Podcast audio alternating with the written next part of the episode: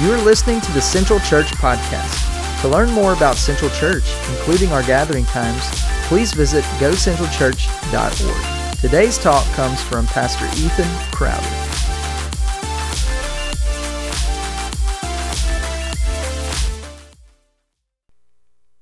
Well, good morning. It is good to see you today. If you have a Bible, go and meet me in Ephesians chapter 3. Ephesians 3 uh, is where we are going to be today. Uh, I lost my voice this week, uh, and uh, just before the service, I was given a cough drop, and they said, This will turn you from Taylor Swift to Aretha Franklin. Um, I was hoping for Justin Bieber to Johnny Cash or James Earl Jones, uh, but here we are nonetheless. Um, Ephesians chapter 3 is where we're going to be today. Uh, if I haven't had a chance to meet you yet, my name's Ethan. I get the great privilege of serving as the pastor uh, here at Central, and I'm so glad that you have uh, chosen to worship with us together this morning. Uh, and I hope that today is a great blessing for you. Uh, we want you to know uh, that you are loved here, that you are valued, and that Jesus loves you. And so that's why we're here. I hope that you feel that today. I hope that you have already felt that this morning. Know, there are a few things in life uh, that I don't understand. There are a few things in life that I just I don't really comprehend, and I know there's probably more than a few. There's many things, right? I, I took physics in college, and it's the only F I've ever gotten. Uh, so there's at least a few things there. Uh, but one of the things that I don't understand uh, are people who jump out of a perfectly good airplane with a backpack on uh, to skydive for fun. right? Uh, that just does not sound like a good idea to me. We were uh, this week. I was watching a video with my wife, and uh, it was a, a, girl jumping off of the top of an inflated air balloon uh, just for fun. Right, just just because she woke up that morning and thought this sounds like it would be a good idea, right? I think she needs to go to the doctor personally, um, but we, we get it, right? That there are people out there, maybe you're one of them, who you would call yourself an adrenaline junkie. You just you love roller coasters or jumping out of airplanes or whatever it may be.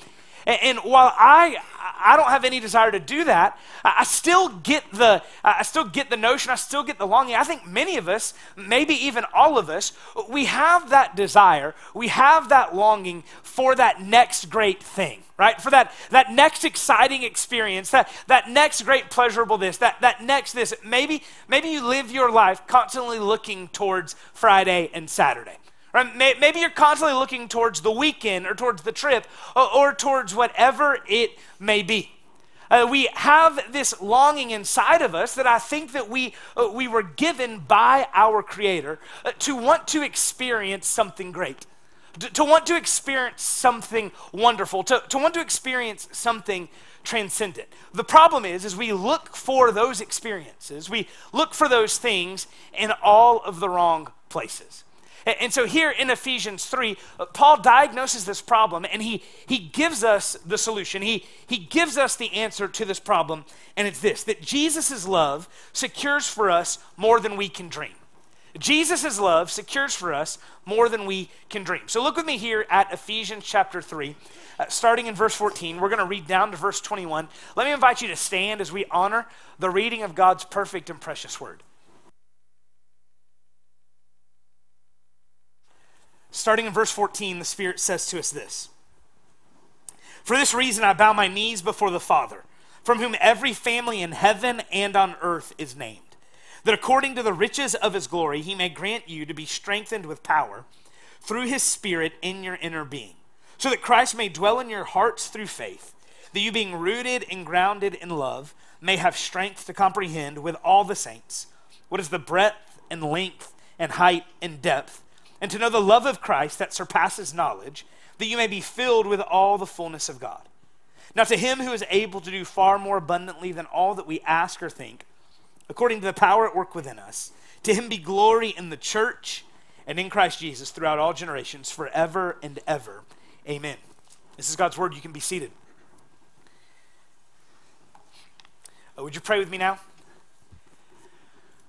Father, thank you for your great grace and your great mercy. Father, thank you for your word that you have given to us and in which you speak to us. And so, Father, we pray now that you would speak to us and you would show us wonderful things from your word. It's in Jesus' name that we pray. Amen.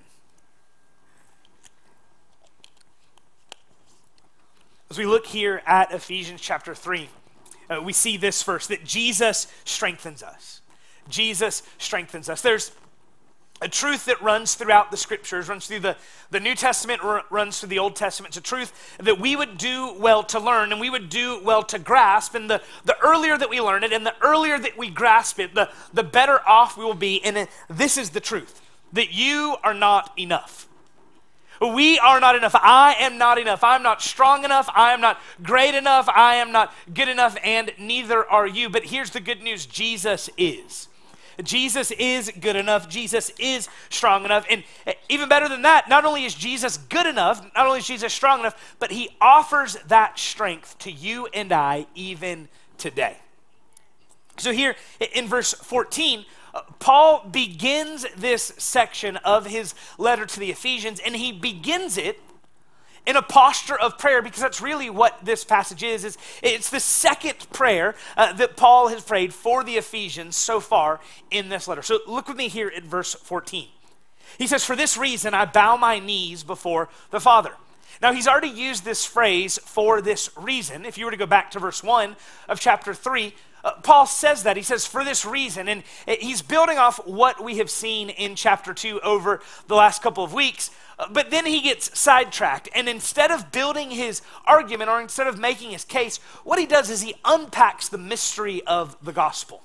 And so, here in verse 14, after spending 13 verses unpacking this mystery, he comes back to what he was originally going to say. He says, For this reason, I bow my knees to the Father. He takes this posture of prayer and he humbles himself because he understands how great his request is about to be. He humbles himself because he understands the prayer that he is about to pray is a big ask. It is a big prayer, it's a, a big request to make. And so he understands who it is that he is coming to pray before.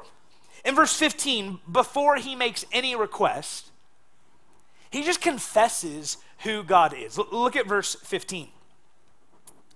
He says, From whom every family in heaven and on earth is named. Now, this might almost feel like just some filler uh, for Paul. It, it, it, might almost feel like something that we can just glance over or skip over, but that's not the case. See, what Paul is doing here is he's confessing something important about God. This is where all good prayer, all right prayer, all true prayer begins. All good prayer begins not with us or what we need, but it begins with God and who He is. It begins with God and, and what He is like. It, it acknowledges who we are praying to. And this is so important because it orients ourselves, right? It orients us to help us know and help us remember who it is that we're praying to. But then what it also does is it orients our request. That we're not coming before a God who is little. We're not coming before a God who is small. We're coming before a majestic and a holy and a glorious God. See, if we're not careful, we will treat prayer like the drive through window at a fast food restaurant. That we don't really want to spend time with our God. We don't really want to know Him we want to pull up, we want to tell them what we need, and we want to get out of there as fast as we can. If we're not careful, we'll treat him like a genie in a bottle. That he stays in that bottle until I have a need or, or until I have a request. And then I'll go to him. And then I'll go there. And you might say, well, Ethan, that's not me. I, I don't treat God uh, like that. Maybe you're familiar with this phrase. I've used it before moralistic therapeutic deism. Uh, this is a big phrase, but it, it's a phrase that was uh, coined by a sociologist, a guy named Christian Smith. Uh, several years ago, in the, the late 2000s, uh, him and his research partner, they did a study on, at the time, what did high school students believe? What did they believe about God? What did they believe about heaven? What did they believe uh, about how God relates to his creation? And they came up with that phrase, moralistic therapeutic deism, because uh, basically at that time, what evangelical teenagers believed what is, was that if they were good people uh, who lived a good life, then God didn't really care what else they did, and He was there to answer their prayers, but He wasn't really there for anything else. Now you might say, well, even that's not me. Well, here's the thing uh, that. Uh, that study was done in the early 2000s. Uh, those teenagers are now adults right? Those teenagers are now mothers and fathers, and my assumption is, is that we might not say it like that, but I think for many of us, sometimes we default to that. Sometimes we default to thinking that God is just kind of our cosmic butler. That he's just there to serve us and to do whatever we need to do. There was a, a bumper sticker that was popular several years back that said, Jesus is my homeboy. Jesus is not your homeboy right? Jesus is the righteous king, the creator God of the universe who doesn't exist for us, but we exist for him. And that is the best news for you and me that we exist for Jesus. And so, Paul, he wants us to understand who it is that we're praying to.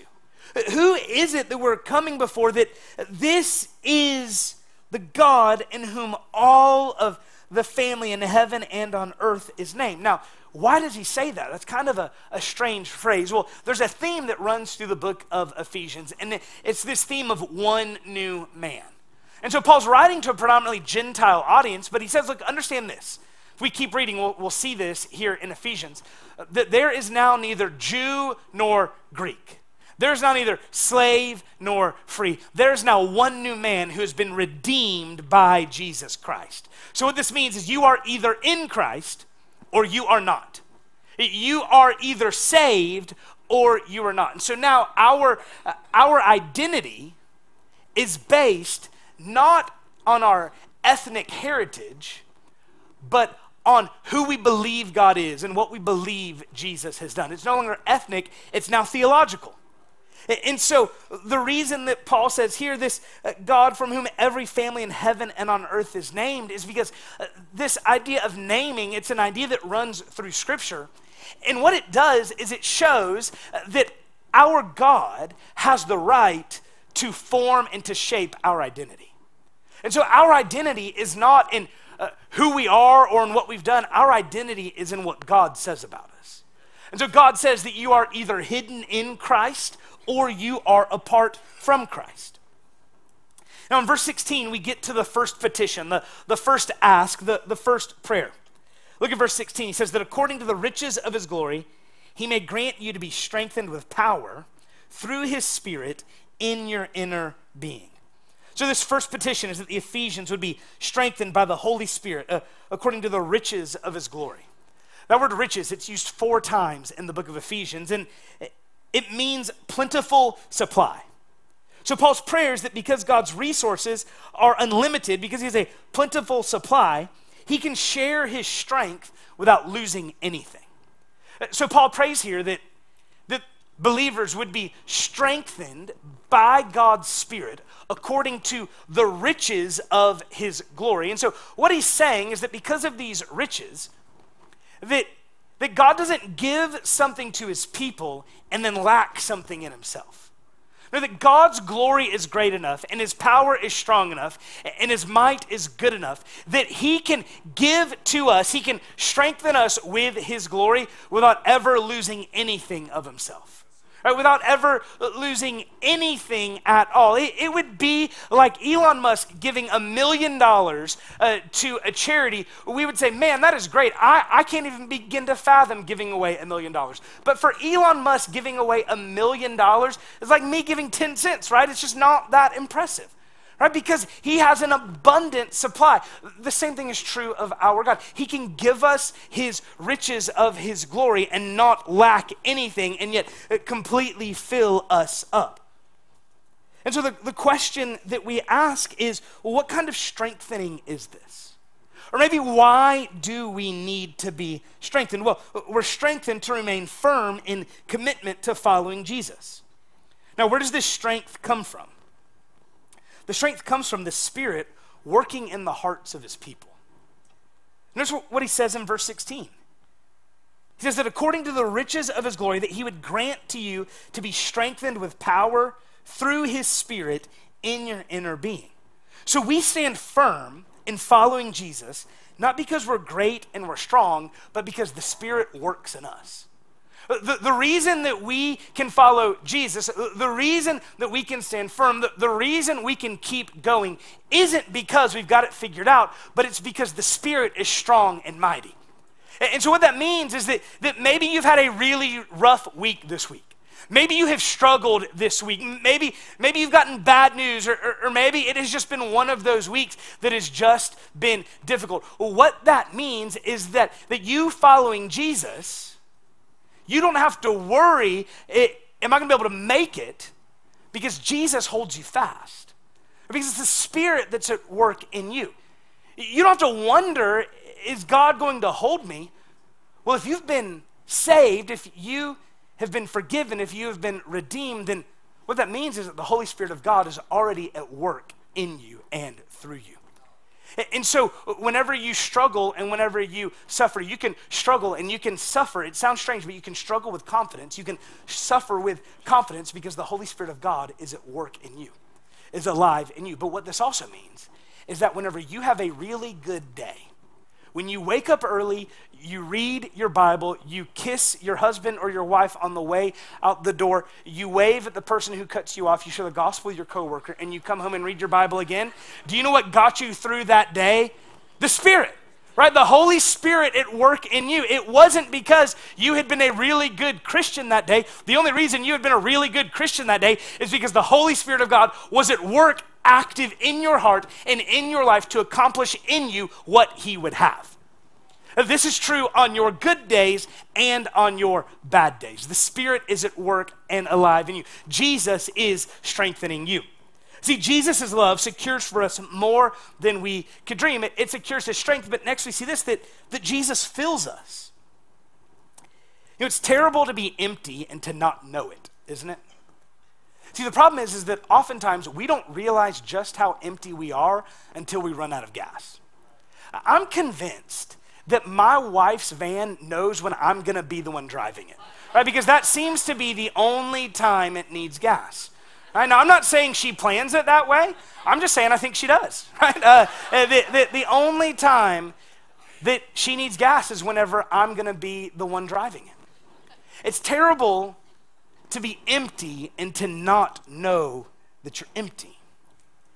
See, here in these next few verses, Paul gives us a picture of our emptiness by showing how Jesus can fill us. Look at verse 17. Just look at the first two words, so that. Now, you can circle those words, you can highlight those words, you can underline those words. Here's what you need to know about those two words, so that.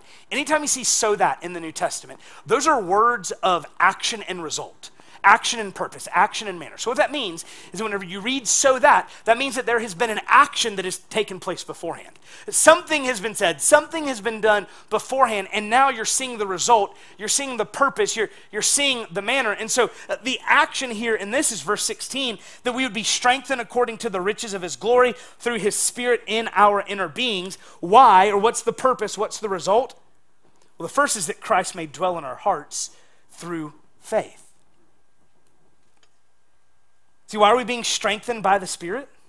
We're being strengthened by the Spirit so that Christ would dwell in our hearts. Now remember, we believe in the Trinity.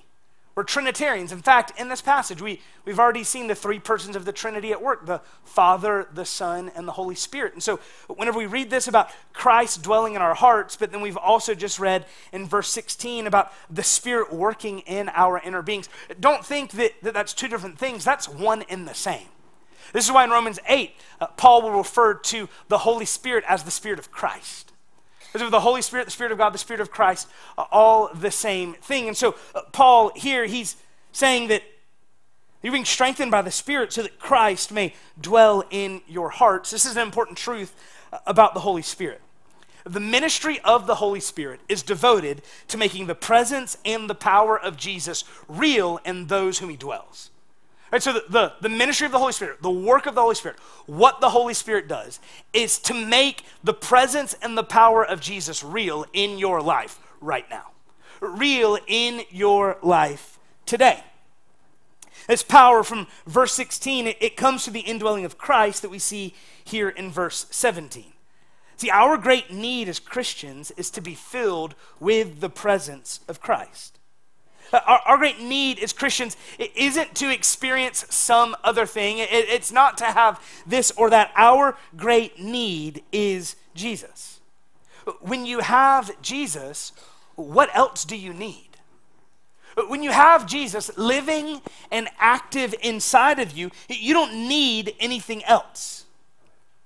And so, how does Christ dwell in our hearts? Well, Paul says here through faith. Now, this faith that he's talking about, this isn't a general faith.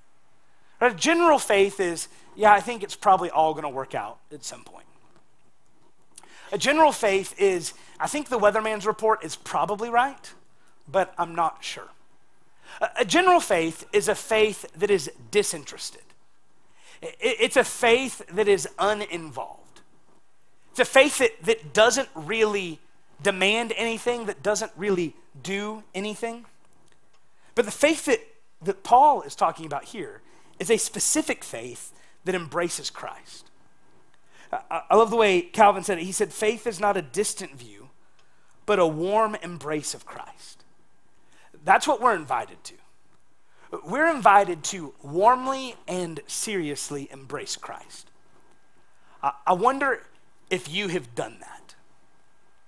Have you embraced Christ?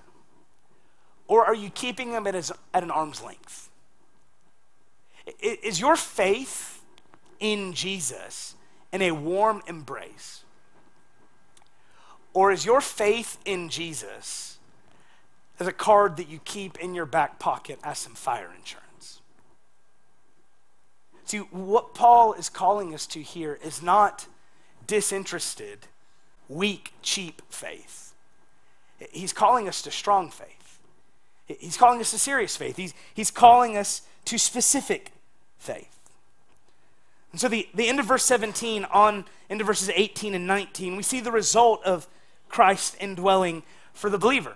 First, it's that we're rooted and grounded in love. That's the way he ends verse 17. Means that we are fixed and secure. See, love is the natural result of Christ working in you. And so you want to know, is Christ working in me? The question that I would I would encourage you to ask yourself is Am I more loving today than I was before? Am I on a trajectory of loving people more, or am I remaining stagnant? Am I remaining the same? Or, heaven forbid, am I loving people less? As if Christ is at work in you, if Christ is at work through you, then what that means is that you're going to love people more, not less. That you're going to be patient with people more, not less. That you're going to sacrifice more, not less. That's the fruit of Christ working in you. But There's a, a second fruit. Verses 18 and 19 that Christ empowers us to know how great this love is. Look at verse 18. That we would have strength to comprehend with all the saints what is the breadth and the length and the height and the depth, and to know the love of Christ that surpasses knowledge, that you may be filled with all the fullness of God. See, Christ empowers us to know just how great his love is. In verse 18, we get this picture of how great and vast Christ's love is. What's happening in this passage is Paul is building a case. He's working towards a crescendo. He, he's working towards a climax. And in verse 18, he, he says that we would have the strength to comprehend with all the saints what is the breadth and the length and the height and the depth. What he's saying is, is that God's love is uncontainable, it's immeasurable. It's more than we can fathom. It's more than we can imagine. And in verse 19, he, he says that Christ dwelling in us gives us the ability to know the love that surpasses understanding. Verse 19, he says, to know the love of Christ that surpasses knowledge. In other words, we come to know the unknowable. We are filled with the fullness of God. That's what Christ does in us and for us and through us. And this is really, this is one of the great desires of the human heart, is it not? One of the great desires as people made in the image of God is to one, experience love, and then to two, display love. All right, so, so it's a both and that we would experience love, but then also that we would give love or that we would show love. And see, sin takes this and uh, distorts it and ultimately goes back to this desire for love, but what it does is it disorders our loves. And so what happens is we begin loving the wrong things in the wrong ways. And when we love the wrong things in the wrong ways, instead of finding joy, we get slavery. Instead of finding freedom, we get bondage. Now, how does that happen? How does that work? What happens whenever we start to look at things and think, I can't live without them? If that thing was taken from you or it doesn't meet your expectation, does it leave you broken? When, you start to see the money running low, what, what happens? When the buzz of alcohol or of drugs or whatever it is, when it starts to wear off, and your next thought is, okay, well, where am I going to get the next thing? Where am I going to get the next hit? Where am I going to get the next buzz? When that relationship ends and, and you don't know what to do. See, oftentimes what happens is disordered loves leads to what we would call today addiction. Now, for many of us, we know the pain of addiction, right? We know the reality of addiction. Maybe we know it personally because we've experienced, or maybe we have a, a loved one who knows it. But for some of us, maybe we'd say, even that, that might be true, but, but I don't deal with addiction. I, I don't struggle with addiction. Well, the more I think about addiction, the more I am convinced uh, that we might not want to admit it, but that many of us, maybe even all of us, struggle with addiction. We just find something different to call it because it's a respectable addiction. Right? It, it, it's a respectable problem. So, like, I have no problem admitting, you know what, I think I might be addicted to Coke Zero, but that's none of your business, right? I tell my wife, like, I'll quit tomorrow if I want to, right? Maybe it's something like that, but, but I, would, I would wager that for many of us, maybe even most of us, it's something completely different. Some of us say, well, I just work really hard. Well, maybe it's not that you work really hard. Maybe it's, addic- it's that you're addicted to your work because you don't want to deal with what the rest of your life is like.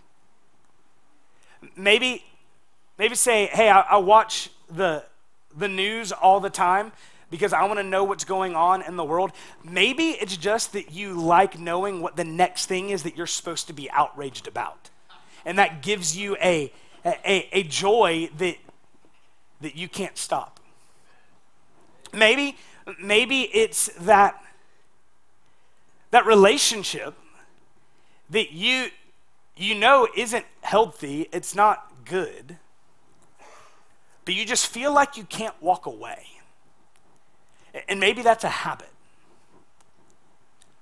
Yeah, I think for, for many of us that, that we deal with these addictions, we have just found something different to call it. You know, the Bible has a word for this. The Bible doesn't refer to addiction, the Bible refers to idolatry. That, that we take things and we turn them into little gods. And, and how do you know if something is a little God? Well, I think there's a couple ways to know if it's little God. What is something that, that maybe you can't imagine not having tomorrow? What is something that you, you can't imagine your life without? I think one of the most helpful diagnostic questions for me when I, I try to identify idols in my life is this is what do you daydream about? When you don't have anything else to think about, where does your mind go? That doesn't mean that that's definitely an idol, but it could be. It's certainly a, a question worth asking. See, when our loves become disordered, when we start loving the wrong things in the wrong way, we, we end up in slavery, we end up in bondage, we end up addicted to all of the wrong things. And so that might be the problem, but how do we fix it? How, how do we free ourselves from this addiction? Maybe you've been fighting against this sin for years. You don't want to do it. Maybe you can say, like Paul says in Romans 7, what I want to do, I do not do, and what I do not want to do, I do. This wretched man that I am, why am I like this? Maybe, you can identify with that. Well, well how, do you, how do you do it? How, how do you fight against? How do you resist? How do you have victory over this sin? I, I was reading this week an article, and the article started out with this question if you had a glass beaker and you were in a lab that had all of the equipment, all of the tools that you needed, how would you get all of the air out of the beaker? And the article went on to explain how you could construct this environment and you could build this vacuum, and you got to make sure that you get just the right amount of suction and the right amount of this on the beaker, and then you've got to turn the vacuum on, and it would take a little while, but you could, you could suck the air out of the beaker. But the article at the end said, but there is a much simpler way. If you want to get the air out of the beaker, fill it with water if you want to get the sin out of you, if you want to get the addiction out of you, if you want to have victory over that sin, the key is not to focus on the addiction or on the sin. The key is to focus on Christ. Right? This is what the, the Puritans, they, they, Thomas Chalmers, he was a Puritan, he, he wrote a, it was a sermon turned into a book. You can find it online for free. The Expulsive Power of a New Affection right? That whenever we start to love this more than we love that, then we have victory over that. So when we start to love Jesus more than we love our sin, then we have victory over our sin. Right? When we start to love Jesus more than we love all of these other things, then we start to have victory over this thing or that thing. Now understand, this is not an overnight fix. Right? This isn't something that, hey, you know what, I'm gonna love Jesus more than I love that, and now I'm gonna be free. I'm gonna love Jesus more than I love porn, and so now everything's gonna be okay. Now, this is a fight because understand this Satan does not want you to have victory over sin, right? He is an enemy for a reason. And so he fights against all of that, making sure that, that every stumbling block, every roadblock is in your way. But here's what we also know greater is he who is in us than he who is in the world. Right? And so what this means is that this spirit that's living inside of us, that's, that's strengthening us and that's filling us, this spirit of Christ, that's the same spirit that rose Jesus from the dead. And so, if that spirit can defeat sin and death, that spirit can defeat sin and death in you. Right? That, that, that is our hope as believers. That's our hope as Christians. And so, we see that Jesus strengthens us and Jesus fills us. And finally, we see this that Jesus amazes us. Let me ask you this question When was the last time you were amazed by Jesus?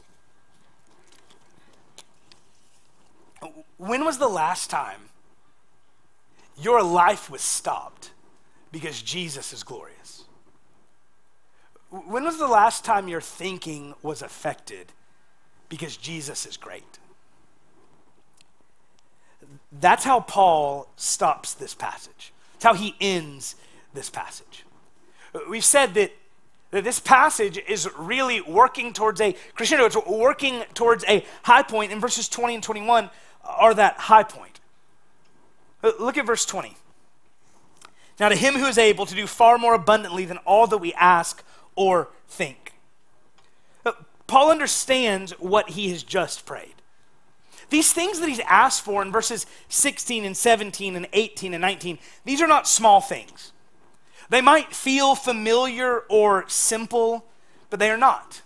In fact, I would argue this that if if the feeling of your inner being, the, the feeling of you with the Spirit of Christ dwelling inside of you, if that feels small, if that feels insignificant, if that feels simple, that might be proof that you have been inoculated to the New Testament right? That you have grown familiar and comfortable with the words of Scripture. And I think we should be familiar with the words of Scripture, but God protect us from ever being comfortable with the words of Scripture.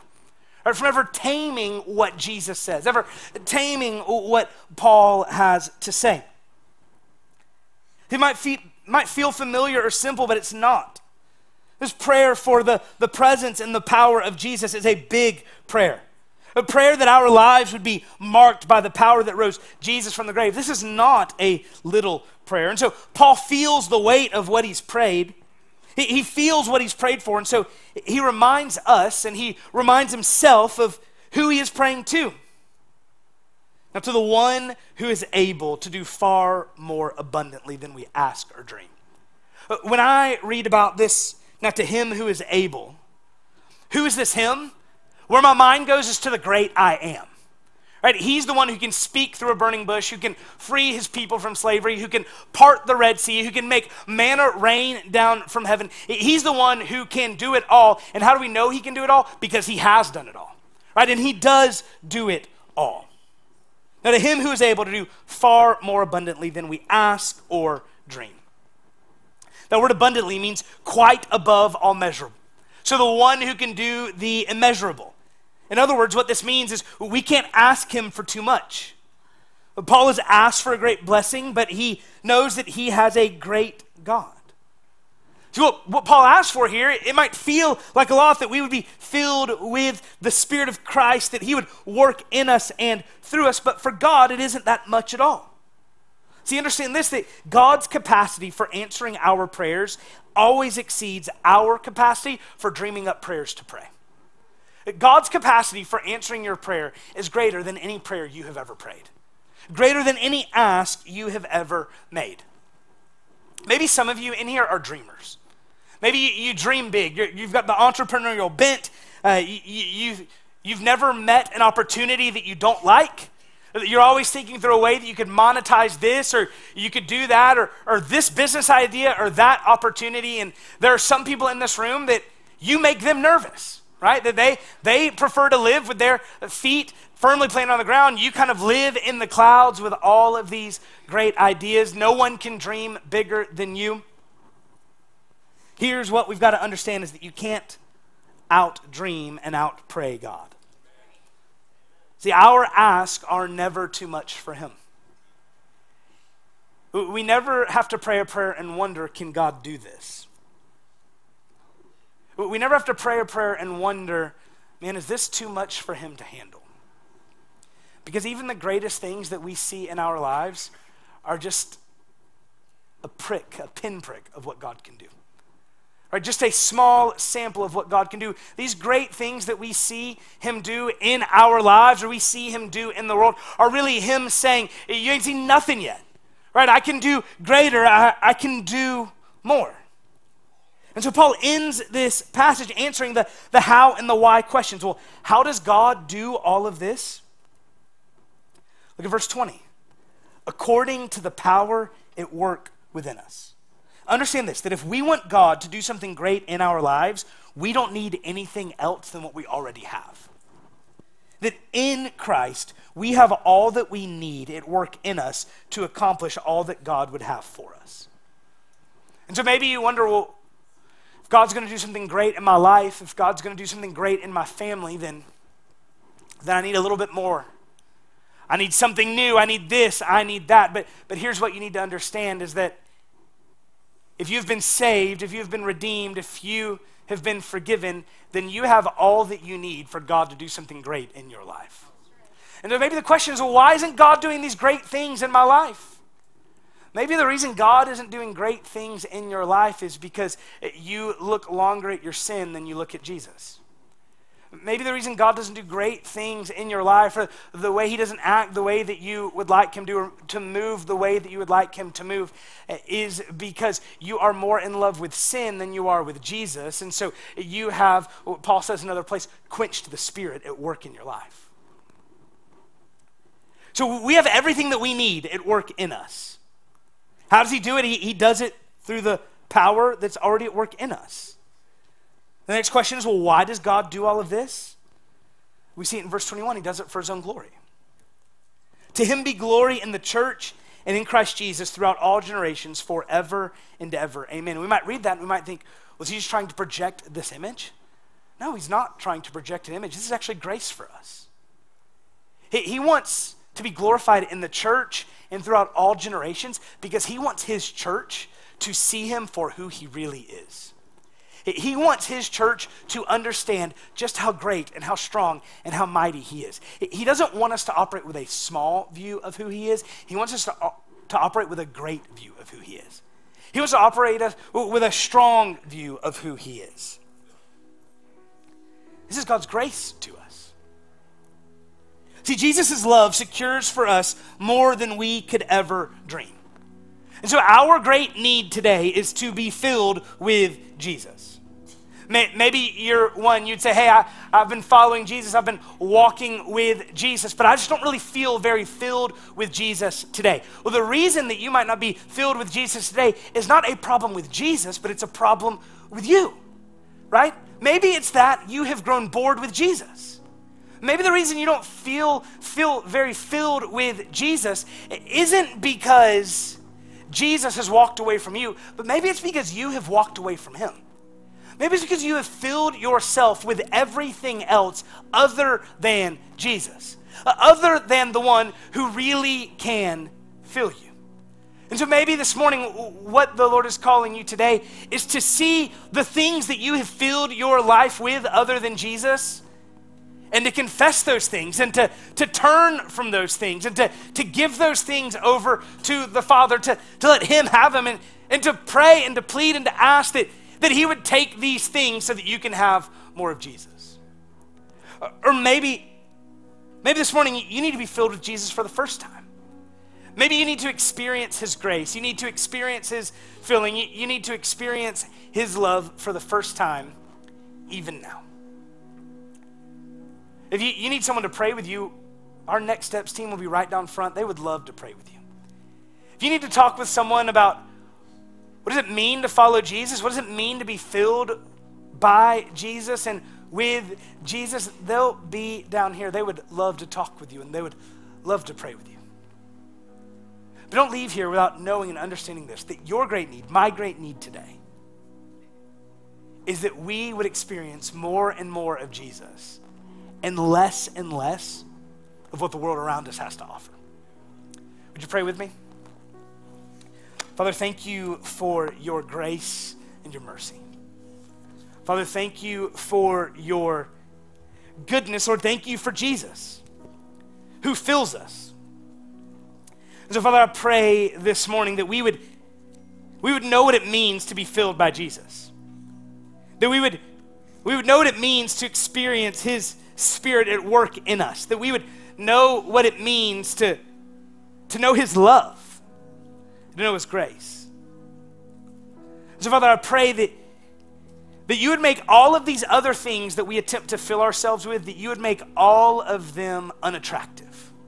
You would make them all unlovely. Father, instead, you would focus our hearts and our minds on Jesus. Father, we pray that you would do it now. So in Jesus' name, we ask this. Amen. Thank you again for listening to the Central Church Podcast. For more information on how to take your next step, visit us online at gocentralchurch.org.